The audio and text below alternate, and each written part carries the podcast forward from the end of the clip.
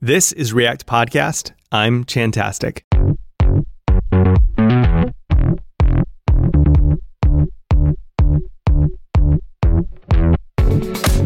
Today, we sit with Lara Schenck to discuss CSS algorithms and my favorite term of the year, turd driven development. She's brilliant, obviously, and it's a real treat to chat with someone who shares my affinity for CSS and a stoic acceptance of how crappy our code bases are. But she offers hope to teams that prioritize the work of design engineering. Don't miss her talk CSS algorithms. I'll link it. It's hands down my favorite talk of 2019. Before we start, let me tell you about the folks helping us put on this show today Linode and G2I. Deploy a server to the Linode cloud in minutes, offering cloud computing plans for every workload from simple web hosting to CPU intensive needs like video encoding and machine learning. Linode offers a balance of power and price for every customer. When you're in the business of delivering content to users, you know how important it is to have that content on a server as close to your user as possible, and Linode helps you do that. They just added two new data centers in Toronto and Mumbai. Combine that with native SSD storage, a 40 gigabit network, and the industry's fastest processors, they can help you serve your customers as fast as possible. Visit linode.com slash react and get a $20 credit. Uh, visiting that URL will automatically apply the promo code REACT2019. For me, the worst part of contracting by far was shoring up and maintaining business. I just wanted to write code and push to production. G2I makes that possible. They market you and your skills directly to companies. They manage all logistics, contracts, invoicing, and payments. You get personal support from their incredible team, so no previous contracting experience is required. And best of all, you join a unique collective of incredible React and React Native developers to help you through those really tricky moments. So, growing your skills is integrated into a day's work. If you're a contractor, don't go it alone. Partner with the amazing people at G2I. Visit g2i.co today, apply, and find opportunities you'll love. G2I. We vet, you get hired. It's that simple. Now, let's talk about CSS. Laura, not Laura. Welcome to React Podcast. You already messed up. What? I messed up? well, I'm not, I'm not that. I only correct people one time and then I'm like, it's okay. Okay, how did I how did I mess it up? Tell me. Laura. Laura. So I did so I did I tried, but maybe Laura like like law? par or larva. but without the V. All right. Laura. Is that better? Laura, not Laura. Laura. Yeah. Laura. Okay. Perfect. I have to say, I love your domain. I thought that, that was such a clever. Uh, your, your domain is uh, not Laura. Correct. Is that dot com? Yeah. So I imagine this is uh, this has come up quite a bit in in, in your life. Uh, do you often have to uh, correct people? Yeah, well, the main thing is the spelling because it's L A R A. Mhm. So the domain name is not L A U R A, which means my email address is L A R A at not L A U R A dot com. So a stroke of brilliance during my college years. I don't think that'll be a tough type of domain to get right now. Well, it'd have to be like not Laura dot club or something. dot company. dot company, yeah. dot biz. Um, yeah, I love it. It has this very uh, sorry not sorry kind of symmetry to it. That's that's totally like on point right now. So um, we met very briefly at JSConf, and uh, you you had this talk with the most provocative title that I think I've ever heard: uh, CSS algorithms. And uh, usually when I go to JSConf, was this your first JSConf, or have you been in the past? Um, I went to JSConf EU the year before. I didn't. Okay. I spoke at CSSConf EU the year before, but had attended JSConf. Yeah. Well, it's it, it the the US one is like I, I kind of think of it as like just like a poolside party with like a couple of talks. And uh, I have to say, yours was the best talk of the the this the the whole conference that I saw. Um, but also like I think one of my favorite talks ever. I, I thought it was just like I thought it was wow. brilliant. You just really nailed it. I thought all of the points just led into each other. Uh, great. So I wanted to have you on the show, talk about CSS, algorithms, all that kind of stuff. Um, but before we dive into that, I just want to uh, get a sense of of you, what you love, kind of what brought you to programming, and uh, kind of why you're doing what you're doing right now. Yeah. So let's see, where do I start? Um, I grew up on a farm outside outside Pittsburgh, and wanted to like get the hell out of there, and so I went to school for art in uh, Boulder, Colorado. Started there, and then transferred to a school in um, Boston that was like this very open ended art school because I wanted to make a video game. I was working on this like pretty weird project that I was very obsessed with, and I was like, this must be a video game. Even though I had been doing like printmaking before. What was the game? Um, well, it's kind of like a spiritual satire about these like little uh like androgynous creatures running around like eating poop where poop is like a metaphor for knowledge um, and I'm not going to get into it any more than that. Amazing. Well, that'll tie into some of the talk topics. But... Yes, yes, that's true. so, where did you go after uh, your, your, your video game? Um, so I did. I I guess I technically like first learned a little bit of programming in Python because I took a um, like game development elective class and made a version of the game, which may or may not run on anything anymore. Um, and then after that, one of my teachers that I, I after that I wanted to make a website for the game, so started learning some web languages. And uh, one of my teachers at school had encouraged me to learn to build WordPress sites as a means of freelancing, because like artists, that's kind of hard to make money.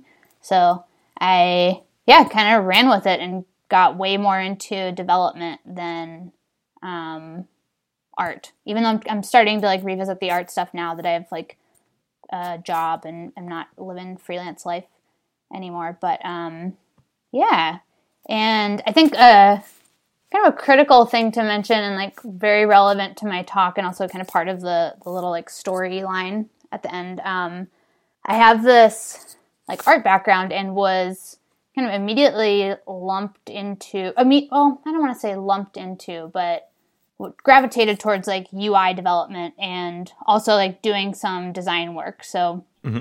like HTML, CSS, a lot of jQuery, um, and doing these WordPress sites, but also like doing some branding work and whatnot. And kind of throughout that time, like really did not think of myself as a programmer or yeah, um, or even like a developer, which is uh, sort of what, like what my talk is about now. Is like yes, you are a programmer.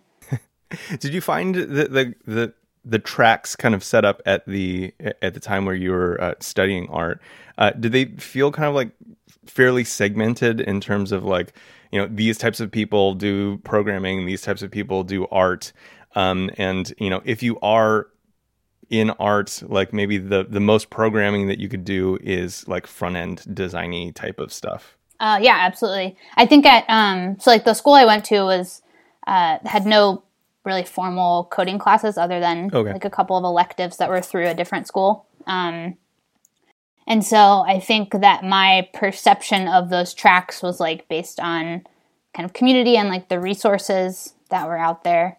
Um, I don't know. I mean, I think yeah, I think there's definitely a track, or and actually maybe is even just rooted in the perceptions around like math and science. Um, as like a specific type of person does that, and a specific type of person does art, which is like the right and left side of the brain is like a false dichotomy yeah. anyways but that's like how society sees it a lot. So i was like as a staunch math hater in high school and like in college too i was like oh programming's math. Like i don't do that. No. These other like other languages are what i do. Um so yeah. Yeah in in retrospect how do you feel about that advice that your teacher gave you to kind of study uh, study wordpress as a means to uh, freelancing and kind of bringing in money while also pursuing art? Um, it was excellent advice. So like, basically, responsible for like the trajectory of my entire life since then. Um, What does that trajectory look like? well, I freelanced for, um, so after school, I freelanced for like six years, six or seven years, doing like small business WordPress sites and also contracting with um, startups doing like UI development and some design work. And then I wanted to, oh, well, I guess I can talk about FizzBuzz now. Yeah, do it. Everyone's favorite little programming problem. Yeah, so the little uh, kind of algorithms 101 question. So I had this kind of educa- this self-taught education, like very much learning programming on an as-needed basis, as I think a lot of us did, like as you're kind of coming through the Yeah. the stages. Um, and I had been free- I freelancing. I was living in New York at the time, and I wanted to. I was feeling like I wanted to get a job and like work on a team because that's something I, I a lot of the projects I did either independently or like with one other person. Um, and so I went on this. I did this job interview that sounded great. I had like a referral to it. I was really excited about it. That was for a job titled UX engineer slash interaction designer, Okay. I believe. And in the um, job description, sound great, sounded great. Like they listed a couple of kind of MV, uh, JavaScript framework type things, which I had done tutorials with. So I was like, okay, I can like figure this out when I need to. And uh, in the interview, they had asked me FizzBuzz, and I had like never heard of algorithms questions because this was like the first time I had interviewed, maybe not my first job interview, but the first time I had encountered that in a job interview, and I hadn't studied computer science from like programming books and things like that. And so I was like, I was like, why would you do this? it's like, That seems cruel for that role. Uh, a UX. uh, yeah, Yeah. yeah, And so, I mean, it's it's not how I interpreted the role from the the description. And so I wrote this article for CSS Tricks about it. That was like, um, "Tales of a Non-Unicorn: A Story about the Trouble with Job Titles and Descriptions." that was like, oh, this is weird. What happened? And then that ended up uh, that got reposted on Reddit under a different title, like under on the R programming. Um, and they've changed the title to like designer applies for JS job, fails FizzBuzz, and writes my gosh. five page rant about it. So that was kind of my encounter with like gross internet people. So that was your first uh, introduction to uh, the, the subculture of web development and Yeah, the.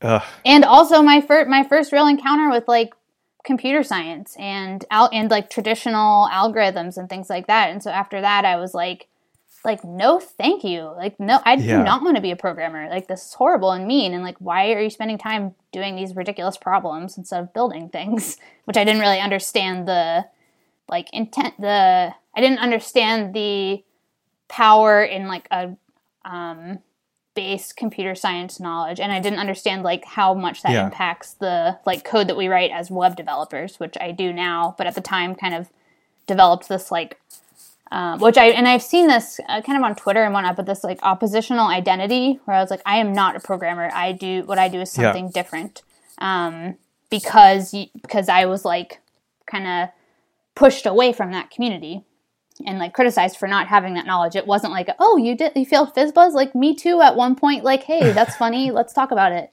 well, yeah, and also the the complete lack of, of or the separation from the context too, because you know you're talking about this uh, th- this role which is not an inherently programming role, right? Uh, I, I can't remember the title right now, but it's you know UI, what interaction designer or interaction developer. Yeah, designer is in the title. Yeah, So it's like this hybrid. Yeah, and, and and then to be able like to separate that and then just say like oh the you know every kind of goes that that conversation that's uh, around all the time of like everyone should learn to program like regardless of you know what your role in the stack is. Um, so where did that where did that put you? Like kind of you, you have that experience.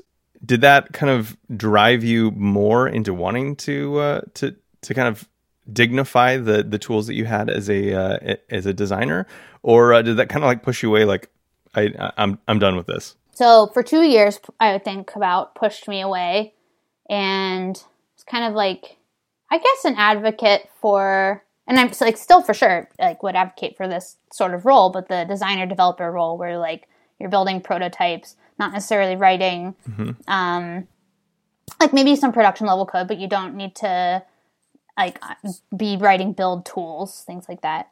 And but very, very much like I don't need to know computer science. Like those Yeah. fundamental, like I and I really had this strong opinion where I was like, those fundamentals like do not have to do with what I do day to day. So like, why would I Yeah. spend time learning that? That's I'm using these tools. We Google everything. Like you don't need to know this stuff.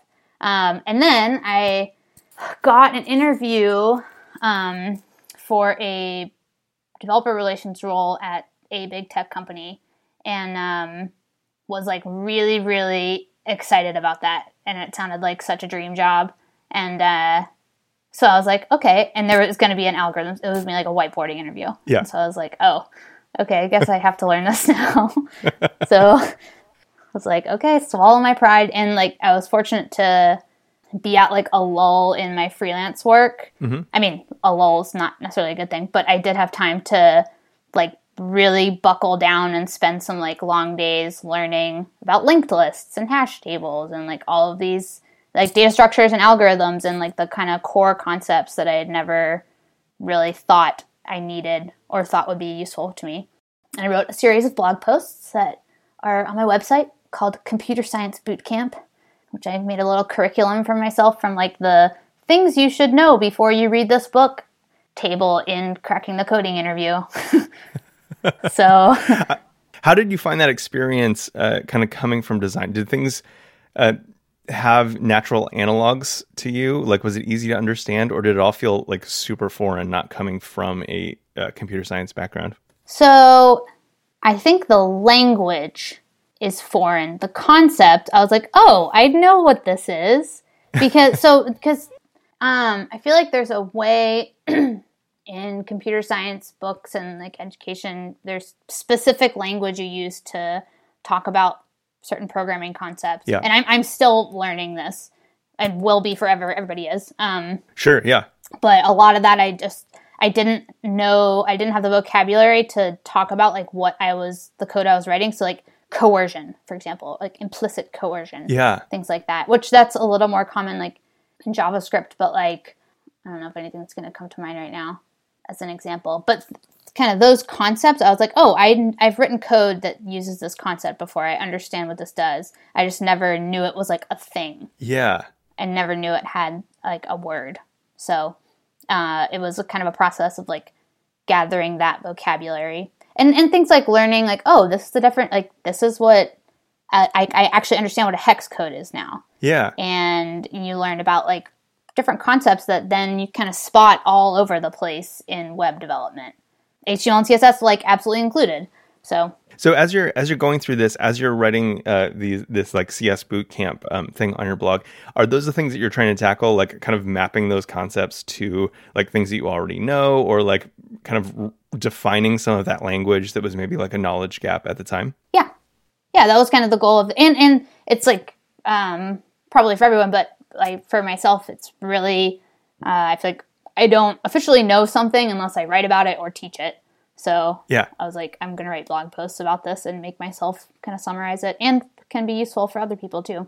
Yeah. Have you have you had people kind of go through some of that and and, and learn through that as well? yeah yeah. I mean if anything it's like a good compilation of links to other resources. So uh, Yeah. base base cs by vaidehi joshi is like a really really wonderful resource. Um, lots of blog posts and she has a podcast as well Yeah, we actually uh, we're gonna get her on the show uh, in, in in a few weeks. I'm Oh, cool. Really, really excited Yeah. about it. Yeah, she's amazing. Yeah, that's awesome. So this kind of like culminated in uh, in you kind of getting a like maybe like a bee in your bonnet about like CSS as a programming language Yes. and uh, how these things are not as far apart as culturally we maybe make them out to be. So uh, tell me about uh, uh, about that. How did that start developing in you at this point in your career? yeah so this was um, so i failed the interview did not get the job Okay. fine. um, I don't know if I. I think I got like one of the in the actual interview. I think I successfully did like maybe one of the questions. So Okay. learning all these basics, I still. I someday I'd like to like revisit this and do all the, like the leet code, inter, like questions Right, and be like, yep. okay, now I can really do algorithms. But I have a job, so I have to work, um, which is good. Yeah. Anyways, um, the uh, so after that, I kind of um, I really enjoyed learning the computer science stuff. Like I thought it was really fun, and I was like, this works with my brain. Like, why did I think I was like fundamentally not able to do this or something? And um, and then I would note, and then I was also kind of learning a lot about how browsers worked and Oh, understanding trees. I was like, oh my god, like the browser, like of course trees, like yes. And I had this whole like new way of seeing like CSS. So I would write some Yeah. and, and understanding like all of the com- the complex piece of software that a browser is. So like when we write CSS, we're writing that we're calling all of that code, and if you don't have kind of an understanding of what's happening under the hood, then it becomes like rote memorization. It's a lot harder to debug things. And I was, um, I don't know, in my in my talk, I have this slide that's like kind of a gray text writing of like boring CSS, and then transforming into like, whoa, CSS, like this is incredible. Um, and, and like something like the Cascade, I had, um, I was just like really able to once I had the the um, context for understanding these base computer science concepts, and then I looked and learned about like the rendering pipeline and like how yeah. um, like the creation of a render tree in the browser. I was able to like understand that in a new way, and then that's kind of like the middle layer. And then when I understand that and look at CSS again, I was like, oh my god, I have this like browser in my brain now that I can like Yeah. see what's happening, um, and it's really fun. And so, so this kind of that realization encouraged the the first version of this talk, which was algorithms of CSS, because I was like a little timid about saying like, oh, you write like I don't know if you really write algorithms in CSS, but there are algorithms related to CSS. um, and so I proposed this talk for CSS Conf Europe, and didn't really know. I had kind of this like catchy description. Um, didn't really know what it would turn into, but it kind of turned into a talk about like writing algorithms. Like the, the CSS we write is algorithms in this kind of Yeah. like cool declarative domain specific way. Um, so there's the algorithms that are part of the browser, but like what we write is uh, those are also algorithms. Okay, so let's talk about like kind of the the, the meta of this talk for a second as we as we kind of like transition into into talk. Um, so so first of all, um, you have this uh, you have this. This is the first time I've ever seen this, but it, in one of your first slides, you actually say like the version of this talk, and you've kind of uh, alluded to this. Um, that was really nifty. How did you ha, ha- like? Did you just start that like you gave it once, and then like the next time you're like, oh, this has changed like a little bit, but not drastically, and then like kind of kept doing that, or is this like a theme for all of uh, all the talks you've given? Oh no, this is definitely the first time I did that. What version are you on now? Three point six point one. Yeah. I love it. I love it. So I, I imagine that probably like a hard shift between two and three was that title that you're talking about from algorithms of CSS to this new CSS algorithms. So version two actually only happened one time. So I'm kind of following like loose semantic versioning. So So are we like all. breaking change. Yeah, yeah.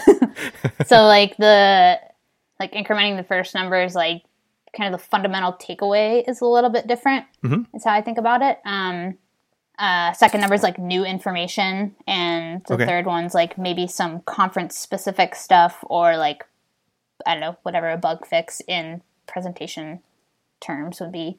Uh, but version two, I did it. I did only one time, but that was also a kind of a whole. Re- I'm kind of sad I didn't do that more, but that was at WordCamp US um, 2018, and that was bridging the design to development gap with CSS algorithms.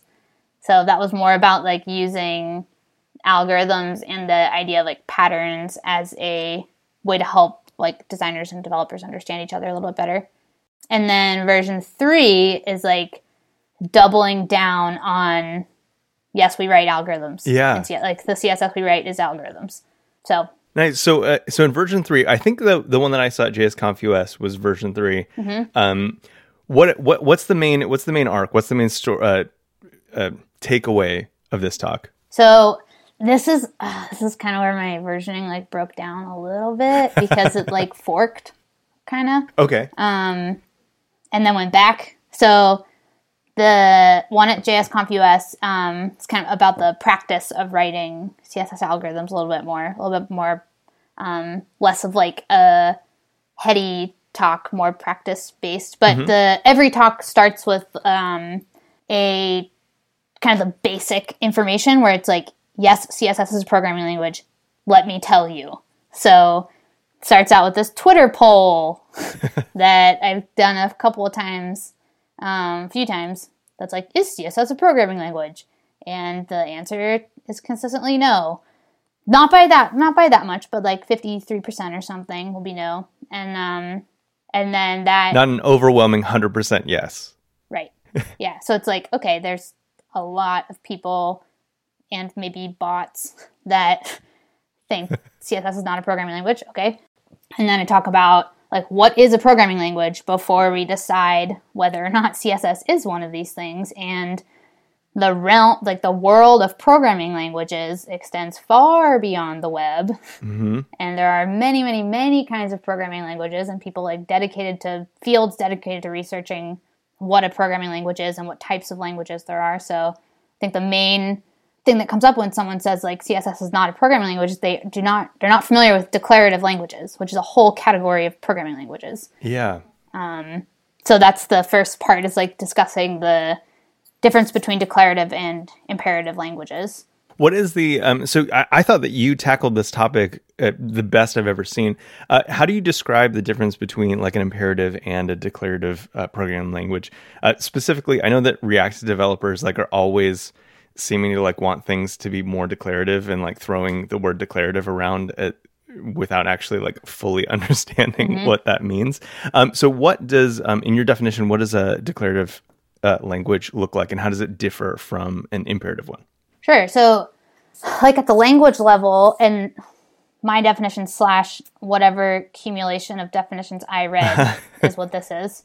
Um, a an imperative language has control flow. So you can, when you, like a computer reads a program from top to bottom, mm-hmm. and as it goes through the statements, certain statements say to jump to a different part of the program. So, like, if this, like, go execute this function, mm-hmm. whatever. Um, that's con- so control structures, for loops, if statement, um, conditionals.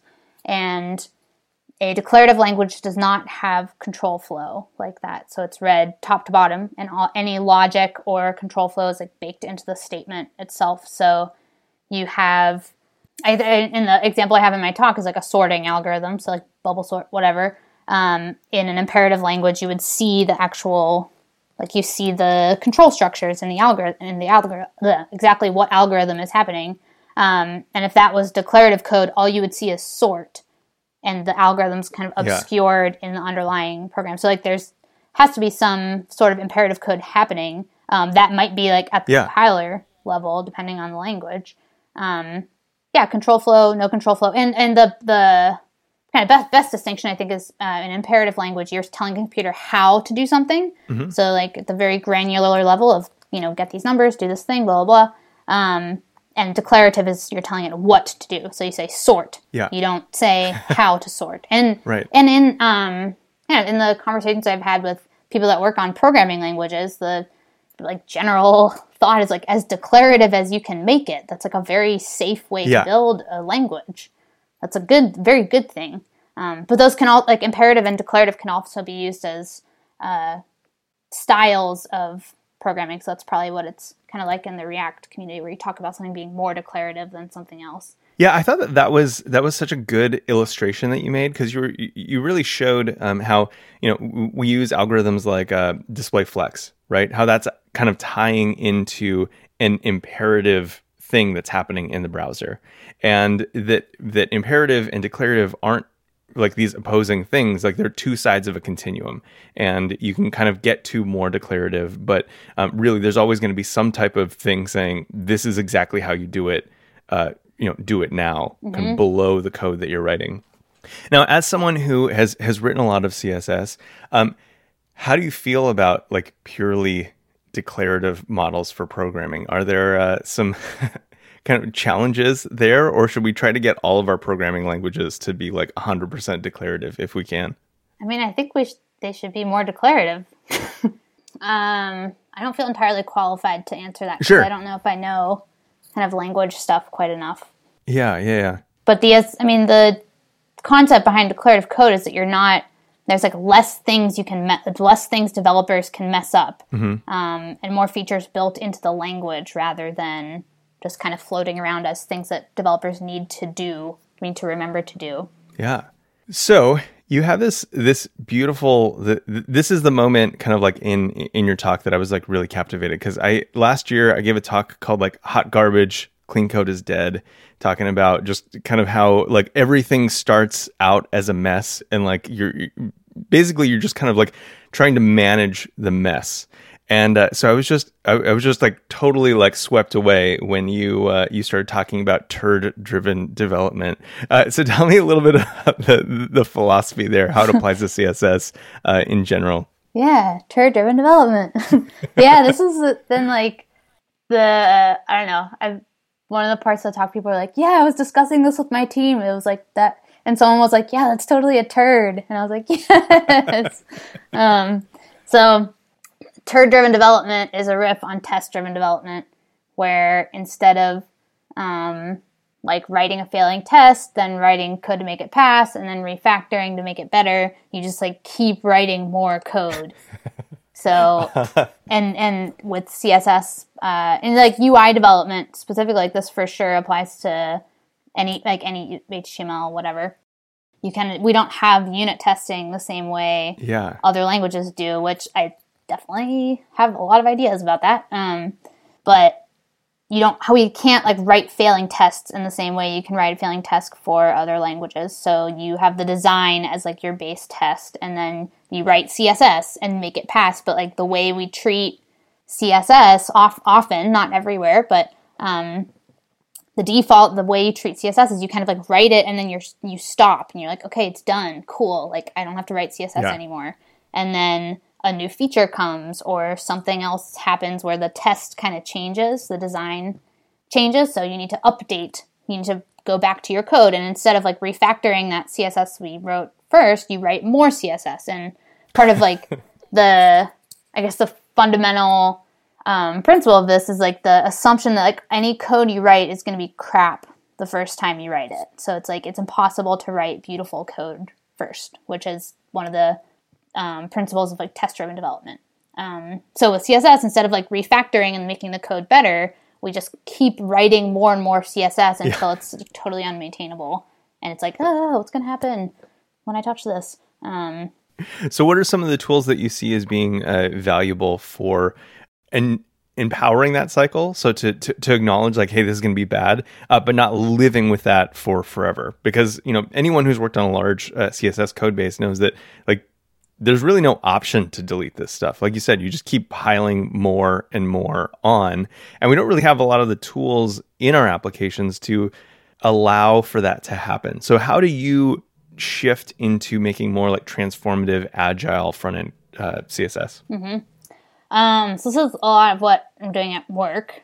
Um, we have a lot of turdy code bases for sure, and so it's like, what do we do? Like these are huge websites that are running. We can't just go in and like change everything. Yeah. it doesn't make sense for the business to invest in like a re- CSS refactor on everything. So I think a big part of it is like planning for change as you're writing your CSS. Um, I've I have found like for, on our team, which is mostly backend engineers, backend like full stack. Um, so people that don't have like a high uh, CSS and HTML level of expertise.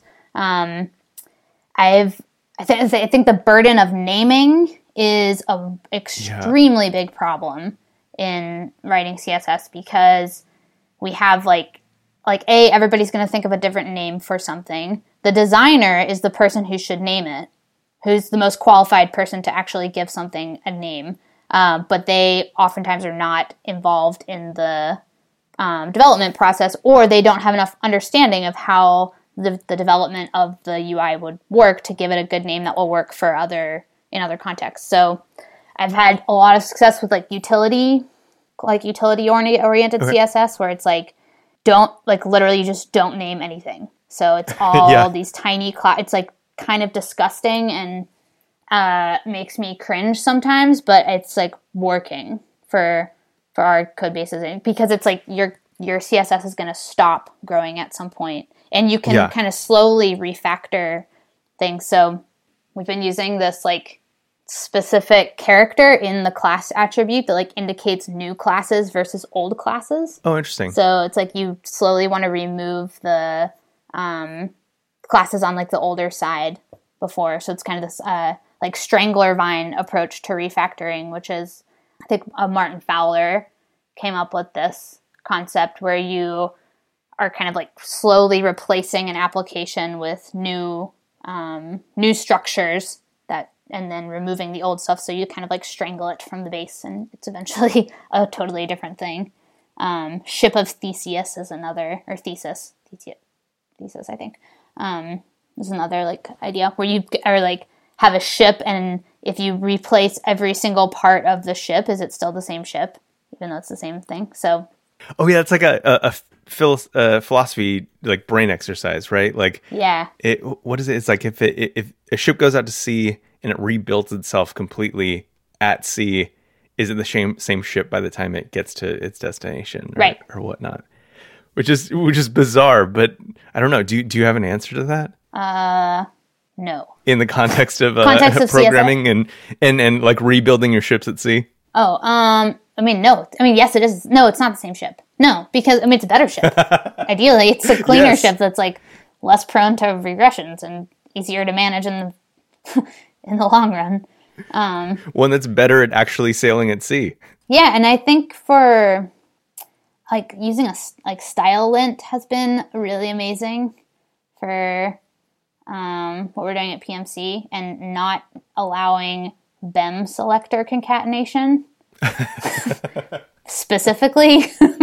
Yeah, which yeah. is like might like really might work for some teams but like our specific setup like these this like nesting just becomes like so out of control yeah, Um but that's the kind of stuff um just like to think about like where like how we treat css versus other languages it's like a no-brainer that you would have some kind of like coding code formatting style guide for javascript or Yeah. for php etc and so like css has that too So where do you feel? Uh, how do you feel about this intersection right now? About where uh, maybe like CSS developers sit in terms of like the the org chart? Because a lot of times we have like a separation. You know, sometimes where it's like.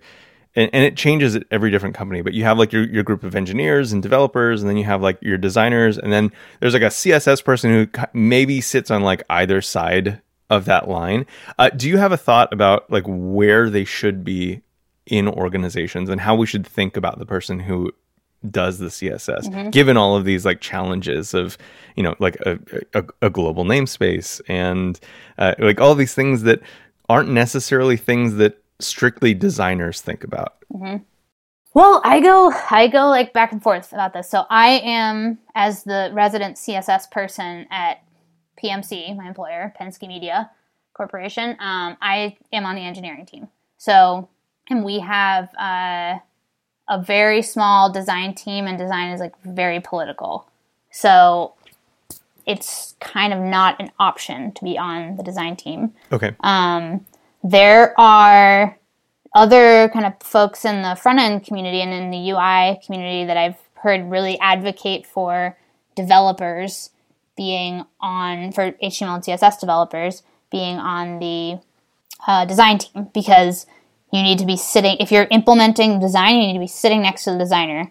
Like that's where it has to come. So things like in design systems design tokens um, which design tokens which are the kind of set of uh, sort of like a style guide but the set of like micro design decisions like font families the name names of colors etc that you can start syncing up the naming in the design with the naming in the application in the code base um, that has to happen like with a designer so depending on the structure of your company like you might not be able to have that kind of communication with design which is how Yeah. pmc is um, and and just now we're st- i'm starting to work more with the designer to like sync up the language we're using but um, that like wasn't necessarily possible at first which has kind of made me realize like the value in coming at this from the engineering side is that like you need to have like the right testing like even if it's visual regression testing, things like that, and figuring out like how to keep like what are your coding standards for CSS? Like, how are you building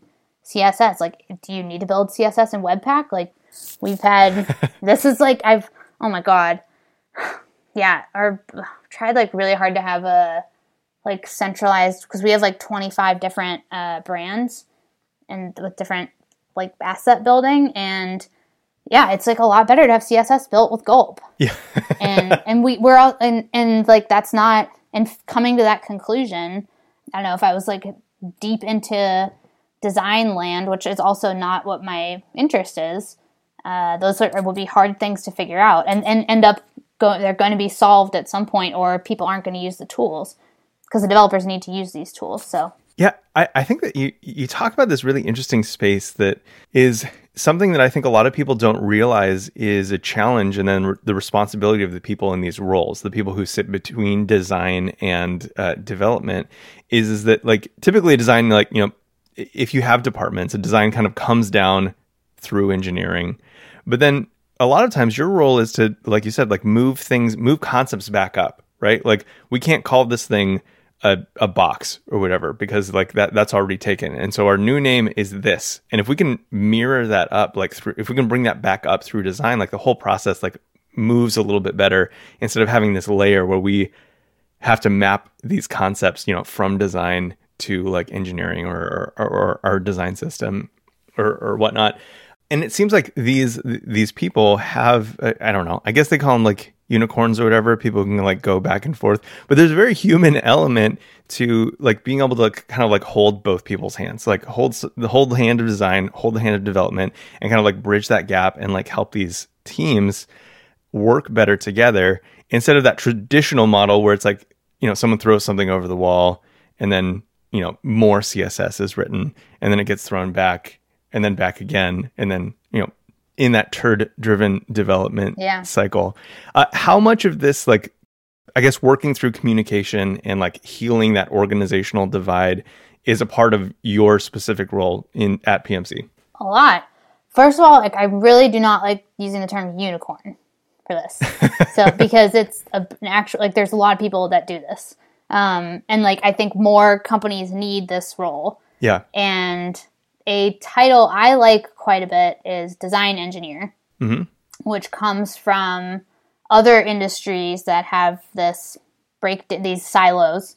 Um, and the design engineer, like on a like in building a building, for example, or designing a building, the design engineer would be the person that sits between the architect and the civil engineer, and of enough of an understanding of the materials and an un- enough of the understanding and like sympathy with um, the visions of the architect to like make those two kind of bridge the gap and be the liaison between those 2 sides. So, um, yeah, but that's like really exactly what my job is doing design systems because it, it's figuring out like how to um, like while I really don't do design, and depending on who I talk to, sometimes people are like, "Oh yeah, so you're a designer, CSS." And I'm like, "No, I don't do." I mean, but but that said, like I do have an I do have an art background. I could that probably the design I would produce by default, even if I'm really critical of it, would be um, you know by some measures like better or like more informed than a design from another person who has no art background, of course. So I do have like the knowledge and sympathy with for design and like for I can recognize like oh that that font sizing is weird or like that doesn't quite align. So kind of have the eye to spot those things, but I don't do I don't like make that stuff myself. I don't do the designs. So I can help like I can understand where the designer's coming from and where like the stakeholders et cetera are coming from mm-hmm. and then translate that and figure out like what engineering needs to do to get that to be more of a reality and to also to say like designers are like we're not doing this no yeah yeah that's yeah. another thing is being like okay you're just gonna have to live with that line height because sorry right. Yeah, and I, I love this idea that you've mentioned this a couple times. I love this idea of sympathy, right? Having sympathy for both sides, uh, and I think it plays into some of the solutions. Like you said, like no one would like go into uh, go into their office and come out with a utility based CSS, right? Like it's just it, it's irrational. But when you're when you're sitting in sympathy between you know both design and engineering, it actually comes out to be like a very rational path forward, like one that allows you to uh, say yes more often to both sides. Yeah. And and that's like that's the beauty of of the role that you have and the role that so many other people have that sometimes can be very like ill defined. yeah, and um and I think there's and I'd be really interested to do some kind of like questionnaire about this to see like what are the what state is the code base in at companies that do not have this role? And at what point and, Yeah. and so i don't know if that's and this role like corresponds directly to design system. So um like is this is this a role that like every company needs that we just don't that's not a uh not a convention right now? Like that's not a normal thing. Because it's you know we're kind of like capitalist society so it's like what language can you build the most things with and like grow the fastest with yeah. javascript like you're not going to grow your entire business with just html and css Right. um, but if you don't invest in those technologies it's going to majorly bite you at some point or you're going to be sued because people can't use your website Yeah. Yeah. So, do you feel like design systems, because that se- that really has uh, kind of risen up to the surface in the last couple of years? Uh, do you feel like that's kind of the bucket that a lot of companies are putting this role into? Yes, probably. I mean, you also hear titles like UI engineer, UX engineer, um, and and this is something that we're probably going to be like approaching soon at PMC is like do like our design system, which is much less a compo- much less a library of components and more like a frame frame or uh, standards for writing front end and like really strict naming conventions uh, because we can't commit to certain components because there's like 25 different brands and Yeah.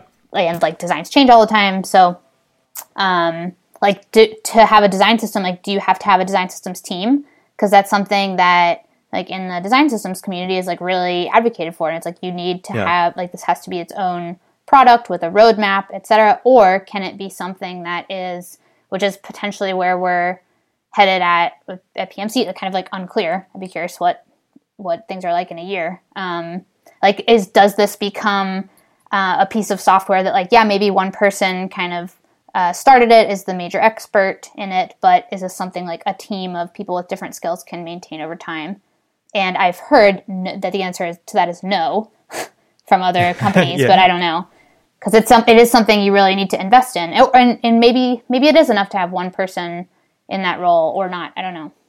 Because it seems like in, in, in your particular role, where you're uh, producing a lot of WordPress sites, uh, you're actually building a platform for several design systems, as opposed to just like a single design system that like bridges the gap between a single design team and a single group of developers. Uh, yeah, I mean that's a good. I mean, we do have like this.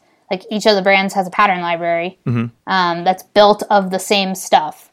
So the biggest, uh, the biggest goal is for everything to be like really predictable and findable. Yeah.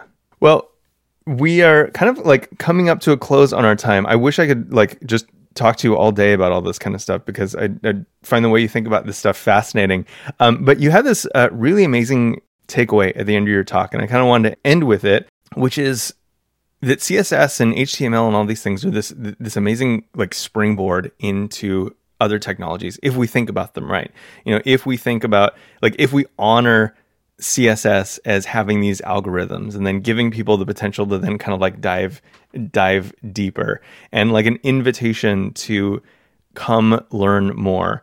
How do you see that playing out at companies? How can companies better invest in a mindset that invites people in no matter what their current level of understanding is?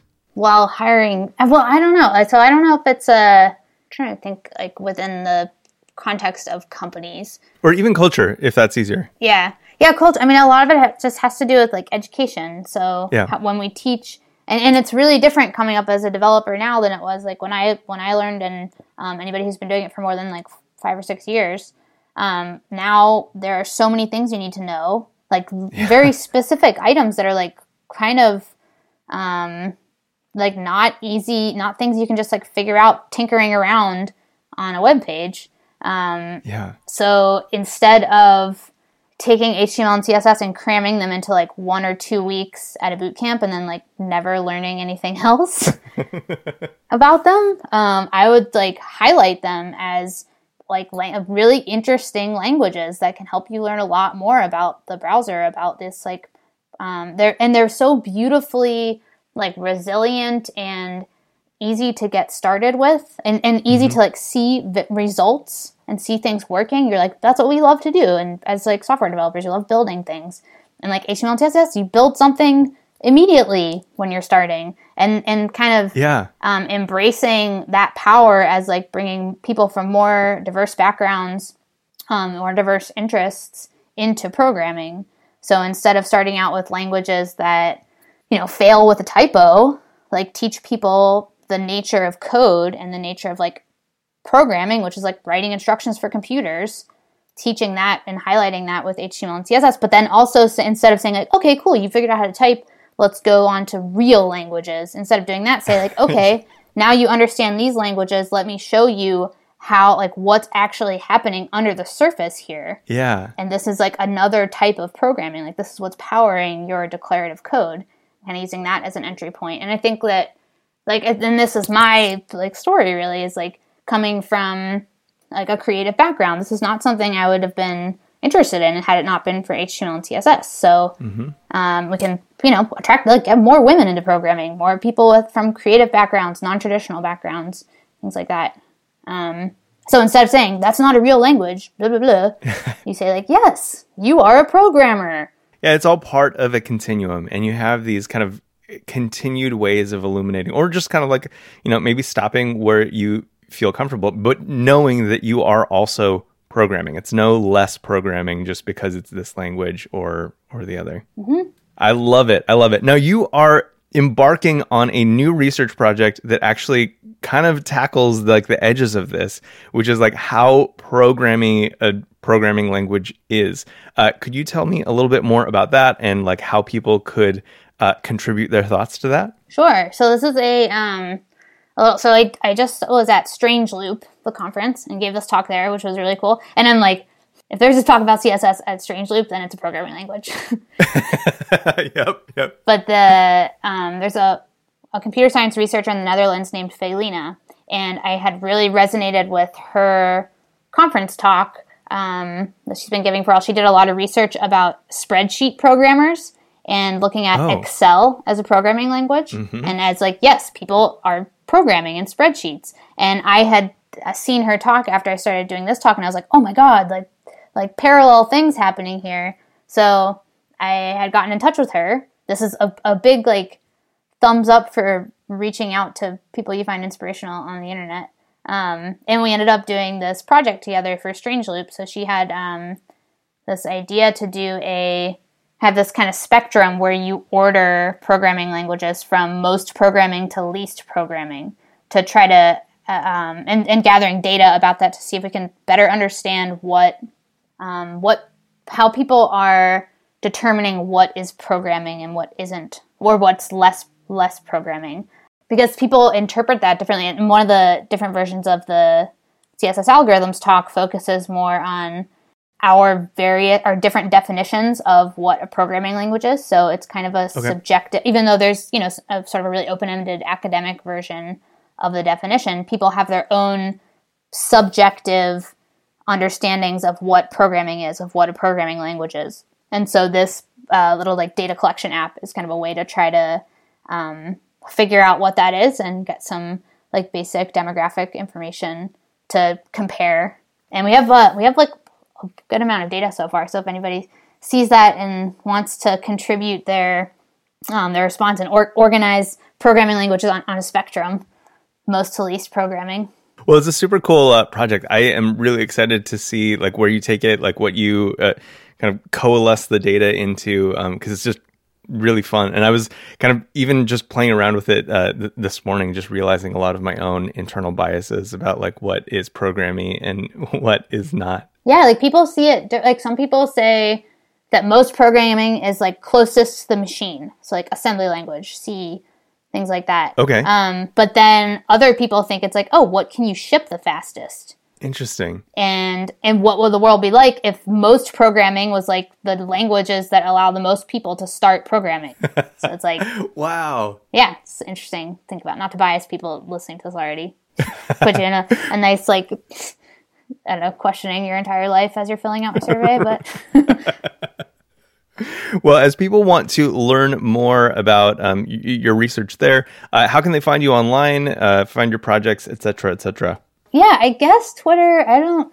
I have like a very hot and cold relationship with using Twitter, but same. But Twitter um, on my on my blog now that my conference speaking is over for this year, um, or at least calmed down a lot. Uh, like to do some more blog post writing. So my uh, notlaura.com, my website, as we discussed. Um, and then my Twitter handle at Lara S126. And if any of this stuff resonates with listeners or have similar experiences, I'd love to hear about it. Feel free to send me an email. Awesome. Awesome. Well, Laura, thank you so much for your time today. I really appreciate uh, everything that you're doing to bridge this gap. It's been uh, it's been needing healing for a long time, and I really appreciate you standing in the gap there and uh, helping people uh, have sympathy for both sides. All right, thanks. Thanks for having me.